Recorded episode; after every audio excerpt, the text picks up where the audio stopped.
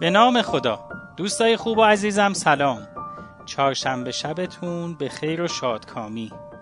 دوستای خوبم نوبت یه داستان جدیده که الان براتون تعریف می‌کنم.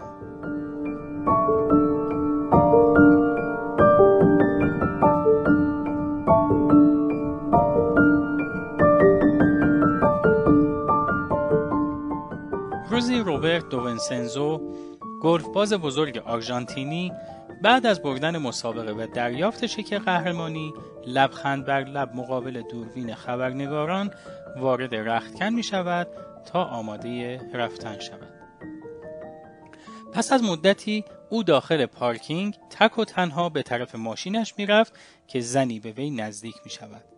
زن پیروزیش را تبریک می‌گوید و سپس آجزانه میافزاید که پسرش به خاطر ابتلا به بیماری سخت مشرف مرگ است و او قادر به پرداخت حق ویزیت پزشک و هزینه بالای بیمارستان نیست.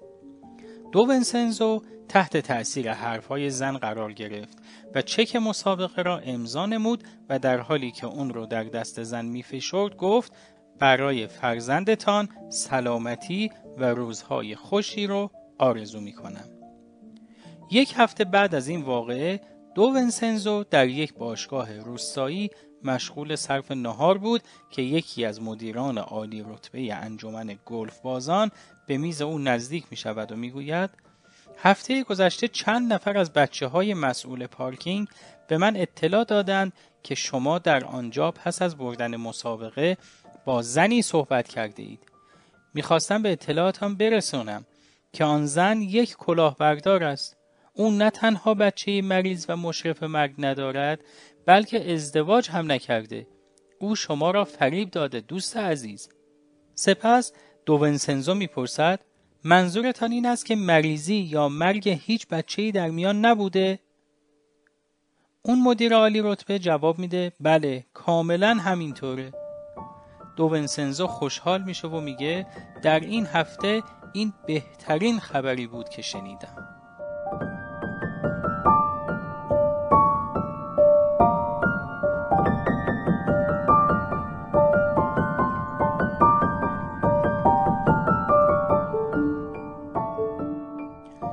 دوستای نازنینم امیدوارم از شنیدن این داستان لذت برده باشید.